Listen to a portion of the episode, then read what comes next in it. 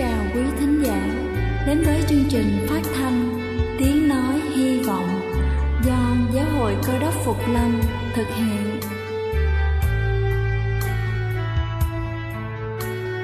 Kính thưa quý vị, Đức Chúa Giêsu trước khi Ngài về trời đã ban cho các môn đệ của Ngài một điều răn mới, đó là họ phải yêu thương nhau như chính tình yêu mà Ngài đã dành cho họ Quả thật vậy thưa quý vị, tình yêu thương là một món quà vô giá mà Chúa đã ban cho nhân loại và đó cũng là thông điệp mà chúng tôi muốn gửi đến toàn thể quý vị. Nếu quý vị muốn tìm hiểu thêm về chương trình, về niềm tin hoặc muốn nghiên cứu về lời Chúa, xin quý vị gửi thư về chương trình phát thanh Tiếng Nói Hy Vọng, địa chỉ 224 Văn Đăng Lưu, phường 3, quận Phú Nhuận, thành phố Hồ Chí Minh hoặc gửi email cho chúng tôi theo địa chỉ tiếng nói hy vọng amoc@gmail.com. Ngoài ra, quý vị cũng có thể liên lạc với bất kỳ hội thánh cơ đốc Phục Lâm tại địa phương gần nhất. Xin chân thành cảm ơn và kính mời quý vị lắng nghe chương trình hôm nay.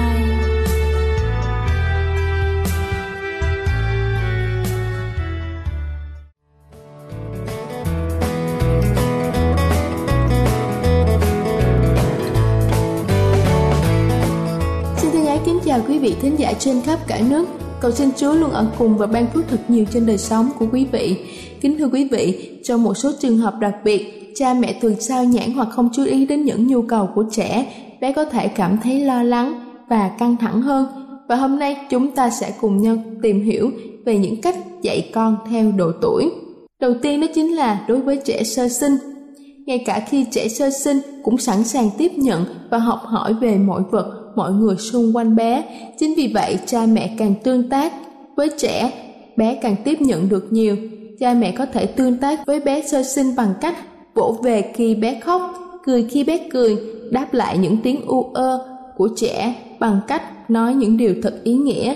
Thậm chí ngay cả khi chúng ta không hiểu được những gì mà bé muốn thể hiện.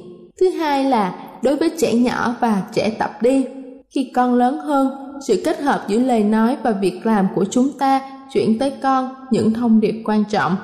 Chú ý đến cách mà bé đánh giá vẻ mặt hay là giọng nói của chúng ta trước khi trẻ có thể hiểu và sử dụng ngôn ngữ. Bé có thể nhạy cảm với những âm sắc giọng nói, cử chỉ, biểu lộ trên gương mặt và những ngôn ngữ cơ thể của chúng ta. Tận dụng tối đa các hoạt động hàng ngày như là tắm, thay tả, cho bé ăn, mặc đồ được coi là những nhiệm vụ tẻ nhạt, nhưng các hoạt động thường ngày này lại tạo ra vô số cơ hội để chúng ta tương tác với trẻ. Ví dụ như chúng ta có thể cưng nựng chơi đùa với con trong khi lau người cho bé sau khi tắm. Bất cứ lúc nào có thể, hãy quẳng gánh lo âu và các kế hoạch sang một bên để tận hưởng trọn vẹn thời gian bên con. Điều này cũng giống như khi chúng ta vội vã đi trên đường, chúng ta có thể sẵn sàng dừng lại để quan sát một chú chim sâu chúng ta đâu có mất quá nhiều thời gian để tạo ra sự khác biệt. Hãy ngắm nhìn con yêu mỉm cười với bé, tỏ ra vui thích, quan tâm và ở bên con một cách tích cực. Tất cả những hành động này đều truyền tải đến bé một thông điệp, con là điều quan trọng và đặc biệt đối với cha mẹ. Chú trọng những điều tích cực, vì chúng ta nóng lòng muốn sửa chữa lỗi lầm của trẻ sẽ mang lại cho bé những cảm giác thất vọng, giận dữ, lơ đãng khi ở bên cha mẹ hơn nữa điều này còn chứng tỏ cho trẻ thấy bé là người mắc lỗi, vô dụng và không đáng được quan tâm. Vì thế, trước khi sửa chữa lỗi của bé, hãy tự hỏi bản thân liệu điều đó có quan trọng không? Thật sự phải làm như vậy hay là để nó trôi qua? Thứ ba là đối với trẻ lớn, dùng những lời nói để khen ngợi và khuyến khích bé, thể hiện sự hứng thú với những sở thích hoạt động và thành công của bé chú ý khi con có những biểu hiện tốt, ví dụ như là khen ngợi con khi con dọn dẹp phòng, hoặc là khi bé biết chờ đợi đến lượt chơi của mình. Khen ngợi là biện pháp củng cố hành vi tích cực. Cảm ơn con. Khi con giúp chúng ta làm việc nhà hay là ở siêu thị, tỏ ra tin tưởng khả năng của bé. Nếu một đứa trẻ liên tục bị nhắc nhở phải cẩn thận, hoặc bị dọa là sẽ bị ngã, sẽ bị thương, thì sẽ rất khó duy trì được niềm tin ở bản thân mình tạo cho các bé có nhiều cơ hội để làm những gì mà chúng thích và sở trường của con, cảm giác thỏa mãn. Khi tự mình hoàn thành một việc tốt sẽ giúp bé xây đắp sự tự tin vào chính mình. Khen ngợi những cố gắng của bé chứ không phải là chú trọng đến kết quả. Bé cần hiểu rằng, thất bại không phải là chuyện gì đó quá khủng khiếp. Tránh sửa chữa lỗi lầm của bé quá nhiều, thử nghiệm và mắc lỗi là một phần trong cuộc sống của bé. Con có thể cảm thấy nản lòng và tuyệt vọng nếu mọi nỗ lực của mình đều bị chấm điểm hoặc là chỉ trích, cố gắng tách biệt đứa trẻ với lỗi lầm của bé. Không ủng hộ hành động, chứ không phải là không ủng hộ đứa trẻ. Để nuôi dưỡng sự tự tin ở trẻ, cha mẹ nên nhận xét, vẽ lên tường là việc làm không nghiêm túc. Thay vì nói con hư lắm, cần làm cho bé hiểu rằng tình yêu của cha mẹ dành cho bé là vô điều kiện. Thay vì nói con không được làm điều này, điều kia, hãy chỉ cho con biết là chúng nên làm những gì trong hầu hết các trường hợp, cách diễn đạt hiệu quả nhất là chuyển từ câu phủ định sang câu khẳng định. Ví dụ như, thay vì nói, đừng đi xuống lòng đường thì hãy nói, con hãy đi bên cạnh mẹ. Kính thưa quý vị, dù thái độ tích cực là điều được khuyến khích, nhưng không phải lúc nào cha mẹ cũng có thể thể hiện đúng thái độ đó. Trẻ hoàn toàn có khả năng học cách thích nghi những gì mà cha mẹ thiếu nhạy cảm, không có mặt hoặc là thờ ơ tuy nhiên, nếu những biểu hiện tiêu cực trên diễn ra nhiều lần, thậm chí hàng ngày, hoặc là cha mẹ cảm thấy khó khăn để thể hiện các hành động tích cực, thì đây có thể là dấu hiệu căng thẳng khi làm cha mẹ. Trong tình huống này, chúng ta nên cần sự trợ giúp và tư vấn của các chuyên gia tâm lý. Đây là chương trình phát thanh tiếng nói hy vọng do giáo hội cơ đốc phục lâm thực hiện nếu quý vị muốn tìm hiểu về chương trình hay muốn nghiên cứu thêm về lời chúa xin quý vị gửi thư về chương trình phát thanh tiếng nói hy vọng địa chỉ 224 Phan Đăng Lưu, phường 3, quận Phú Nhuận, thành phố Hồ Chí Minh hoặc gửi email cho chúng tôi theo địa chỉ tiếng nói hy vọng gmail.com Ngoài ra, quý vị cũng có thể liên lạc với bất kỳ hội thánh Cơ đốc Phục Lâm tại địa phương gần nhất. Xin chân thành cảm ơn và kính mời quý vị tiếp tục lắng nghe chương trình hôm nay.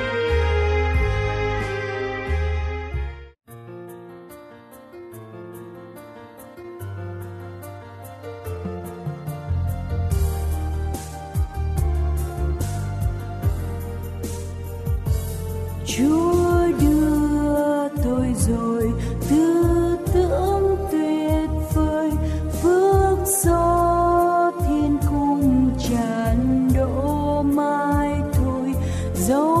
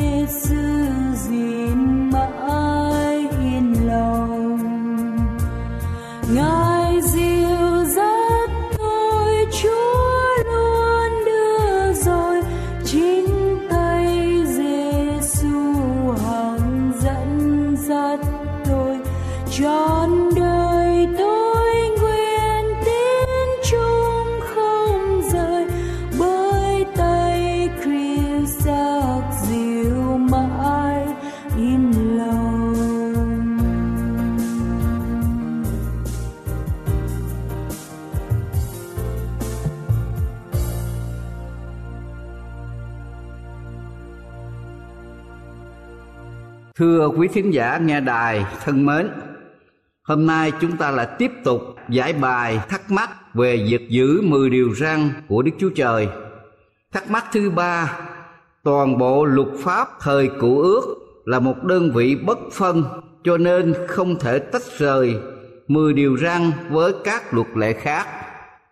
Giải đáp, nếu 10 điều răn không thể tách rời với các luật lệ khác trong cụ ước thì tại sao Đức Chúa Trời chỉ truyền lệnh cho môi xe đặt hai bản đá do chính ngón tay của Ngài khắc mười điều răn trên đó vào hòm giao ước mà không đặt luôn các luật lệ khác.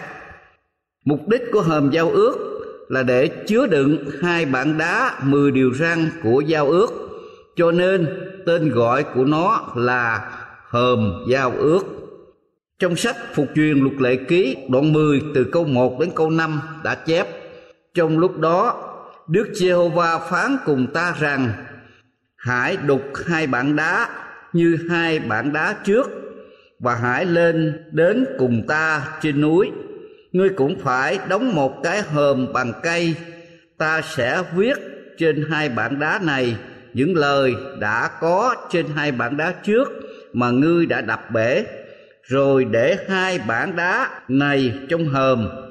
Vậy ta, tức là môi xe đóng một cái hòm bằng cây si tim, đục hai bản đá, y như hai bản đá trước, rồi đi lên trên núi, cầm hai bản đá đó trong tay. Ngài viết trên hai bản đá này lời ngài đã viết lần trước, tức là mười điều răn mà Đức Giê-hô-va từ giữa lửa tại trên núi có phán cùng các ngươi trong ngày nhóm hiệp. Rồi Đức Giê-hô-va trao cho ta ta trở đi xuống núi để hai bản đá vào hòm mà ta đã đóng, và hai bản ấy còn ở tại đó. Y như Đức Giê-hô-va đã phán dặn ta vậy. Chắc chắn một ngày kia, hòm giao ước với hai bản đá chứa đựng mười điều răn của Đức Chúa Trời sẽ xuất hiện trở lại trong đền thánh trên trời để làm nền tảng cho sự phán xét của Đức Chúa Trời cho mọi dân tộc, mọi nước ở trên đất mà đã sống trái nghịch với các điều răn của Ngài. Trong sách Khải Quyền đoạn 11 câu thứ 19 cũng đã chép Đền thờ Đức Chúa Trời bèn mở ra ở trên trời hòm giao ước bài ra trong đền thờ ngài, rồi có chớp nhoáng, tiếng sấm sét, động đất và mưa đá lớn. Thắc mắc thứ tư ngày sa bát chỉ là một dấu hiệu của giao ước giữa đức chúa trời với dân israel. Tín đồ đấng christ không cần vân giữ ngày sa bát. Trích ở trong Sức Ai Cập ký đoạn 31 câu 13 giải đáp lời của Chúa chép, Đức Giê-hô-va đã phán như vậy, hãy giữ điều chánh trực và làm sự công bình vì sự cứu rỗi của ta gần đến. Sự công bình của ta sắp được bày tỏ. Phước thai cho người nào làm điều đó và con người cầm vững sự đó. Giữ ngày sa bát đặng đừng làm ô huế cấm tay mình không làm điều ác nào. Người dân ngoại liên hiệp cùng đức giê va chớ nên nói rằng, đức sê hô va chắc sẽ biệt ta ra khỏi dân ngài. Kẻ hoạn cũng chớ nên nói rằng, này ta là cây khô. Vì đức sê hô va phán như vậy, những kẻ hoạn hay giữ các ngày sa bát ta, lựa điều đẹp lòng ta cầm vững lời giao ước ta thì ta sẽ ban cho họ tại trong nhà ta và trong tường ta một chỗ và một danh tốt hơn danh của con trai con gái. Ta lại sẽ ban cho họ một danh đời đời chẳng hề dứt đi. Các người dân ngoại về cùng Đức Giê-hô-va đang hầu việc Ngài, đang yêu mến danh Đức Giê-hô-va, đang làm tôi tớ Ngài, tức là hết thải những kẻ giữ Ngài Sa-bát cho khỏi ô uế của lễ thiêu và hy sinh họ dân trên bàn thờ ta sẽ được nhận lấy vì nhà ta sẽ gọi là nhà cầu nguyện cho mọi dân tộc. Chúa Giê-hô-va đấng nhóm dân tan lạc của Israel phán như vậy dân nó đã được nhóm lại rồi, ta sẽ còn nhóm các dân khác lại về cùng nó. Trích ở trong Esai đoạn 56 từ câu 1 đến câu thứ 8 vậy, dân ngoại về cùng Chúa có cần giữ ngày sa bát hay không? Nếu họ giữ, thì sẽ được Đức Chúa Trời cư xử như thế nào? Xin chú ý câu 8 Đức Chúa Trời hiệp dân ngoại cùng dân Israel nghĩa là khiến cho dân ngoại vào chung một giao ước như dân Israel, chứ không phải Đức Chúa Trời có hai giao ước riêng biệt, một cho dân ngoại, một cho dân Israel đâu thắc mắc thứ năm, dựa vào hai lời phán sau đây của Đức Chúa Trời và Đức Chúa Giêsu thì sẽ thấy rằng luật pháp đã qua đi, tức là đã hiệp, đã hết hạn. Bởi vì mọi sự được chọn, có nghĩa là khi sự cứu rỗi nhân loại được đấng Christ hoàn tất trên thập tự giá, chính đấng Christ đã tuyên bố từ trên thập tự giá mọi việc đã được chọn. Giải đáp trong sách Matthew đoạn 5 câu thứ 18 chép, Vì ta nói thật cùng các ngươi Đương khi trời đất chưa qua đi, Thì một chấm, một nét trong luật pháp cũng không qua đi được Cho đến khi mọi sự được chọn. Hôm nay trời đất này chưa qua đi, Cho nên dân ngoại hay là hội thánh của Chúa Vẫn phải giữ mười điều răn của Chúa. Trong sách Giăng đoạn 19 câu thứ 30 thì chép, khi Đức Chúa Giêsu chịu lấy giấm ấy rồi bèn phán rằng, mọi việc đã được chọn, rồi ngài gục đầu mà chúc linh hồn. Nhóm chữ mọi sự được chọn trong sách Matthew đoạn 5 câu thứ 18 bản dịch của ông Phan Khôi mang đúng ý nghĩa như trong nguyên chữ Hy Lạp của Thánh Kinh. Tân ước nghĩa là tất cả mọi sự và nghĩa của hai chữ kế tiếp là được chọn, được ứng nghiệm được xảy ra nhưng trong nhóm chữ mọi việc đã được chọn trong gian đoạn 19 câu thứ 30 thì không đúng. Tôi xin được nhắc lại mọi việc đã được chọn trong gian đoạn 19 câu 30 thì không đúng với chữ Hy Lạp. Tại sao? Tại vì trong ngôn ngữ Hy Lạp, Đức Chúa Giêsu chỉ kêu lên một tiếng là xong rồi.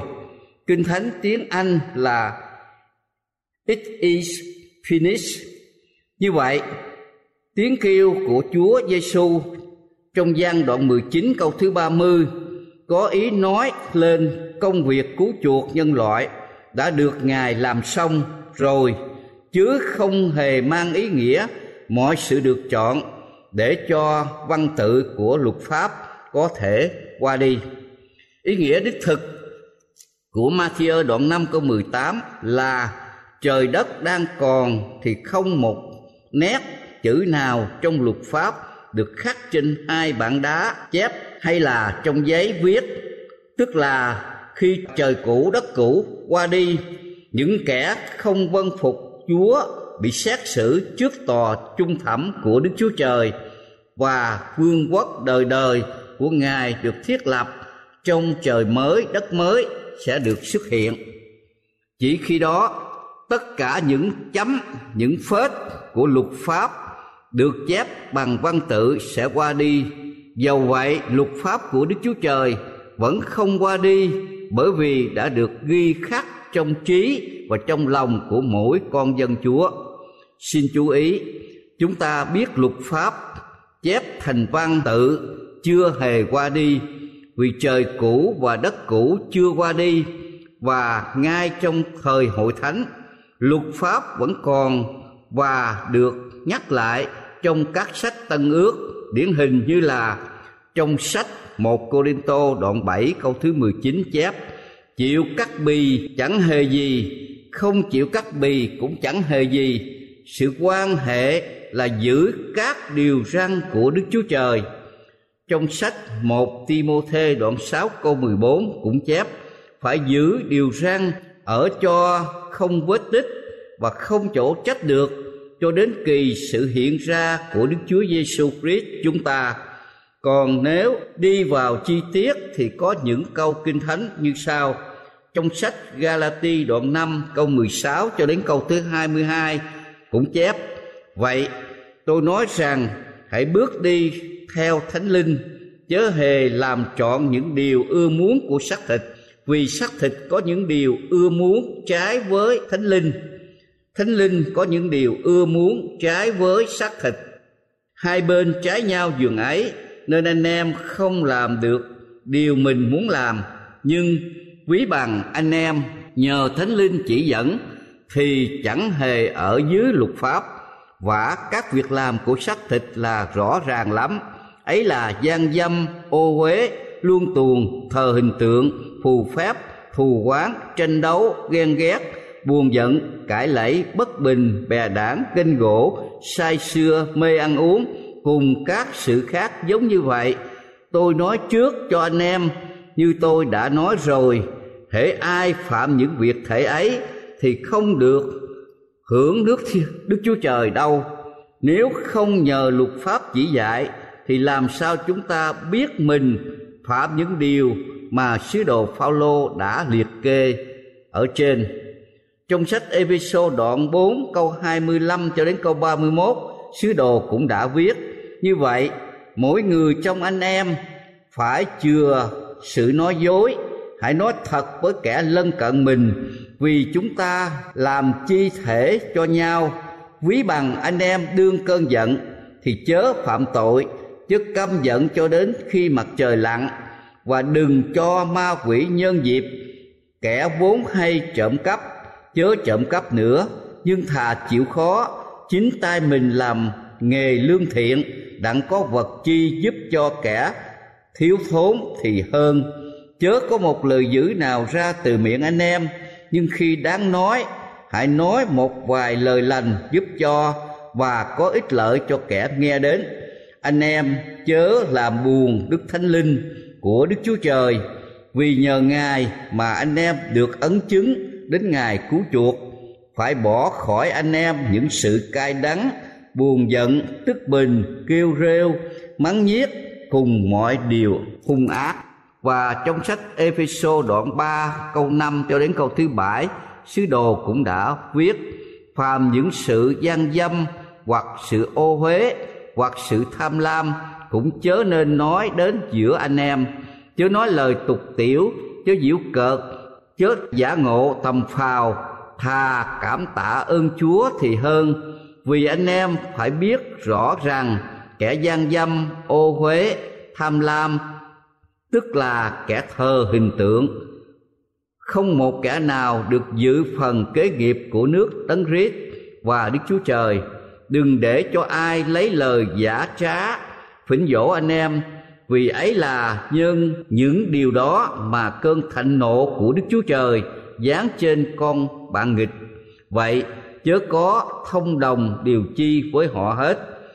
Trong sách Hebrew đoạn 6 câu 4 đến câu 8 cũng đã chép, những kẻ đã được soi sáng một lần đã nếm sự ban cho từ trên trời, giữ phần về đức thánh linh, nếm đạo lành của đức chúa trời và quyền phép đời đời. Nếu lại vấp ngã thì không thể khiến họ lại ăn năn nữa, vì họ đóng đinh con đức chúa trời trên thập tự giá cho mình một lần nữa, làm cho ngài sỉ nhục tỏ tường. Và trong sách Hebrew đoạn 10 câu 26 tới câu 29 cũng chép, nếu chúng ta đã nhận biết lẽ thật rồi mà lại cố ý phạm tội thì không còn có tế lễ chuộc tội nữa nhưng chỉ có sự đợi chờ, kinh khiếp về sự phán xét và lửa hừng sẽ đốt cháy kẻ bội nghịch. Mà thôi, ai đã phạm luật pháp môi xe?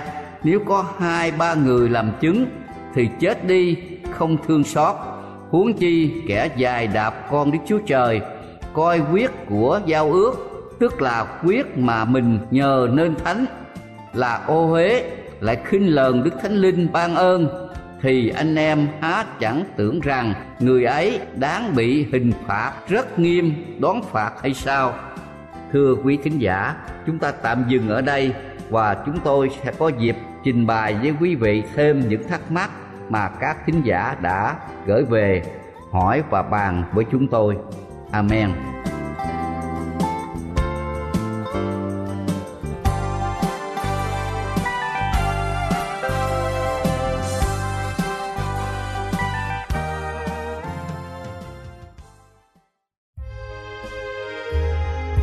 Đây là chương trình phát thanh Tiếng Nói Hy Vọng do Giáo hội Cơ đốc Phục Lâm thực hiện. Nếu quý vị muốn tìm hiểu về chương trình hay muốn nghiên cứu thêm về lời Chúa, xin mời quý vị gửi thư về chương trình phát thanh Tiếng Nói Hy Vọng, địa chỉ 224 Văn Đăng Lưu, phường 3, quận Phú Nhuận, thành phố Hồ Chí Minh hoặc gửi email cho chúng tôi theo địa chỉ tiếng nói hy vọng amos@gmail.com Ngoài ra, quý vị cũng có thể liên lạc với bất kỳ hội thánh cơ đốc phục lâm tại địa phương gần nhất. Xin chân thành cảm ơn và hẹn gặp lại quý vị trong chương trình lần sau.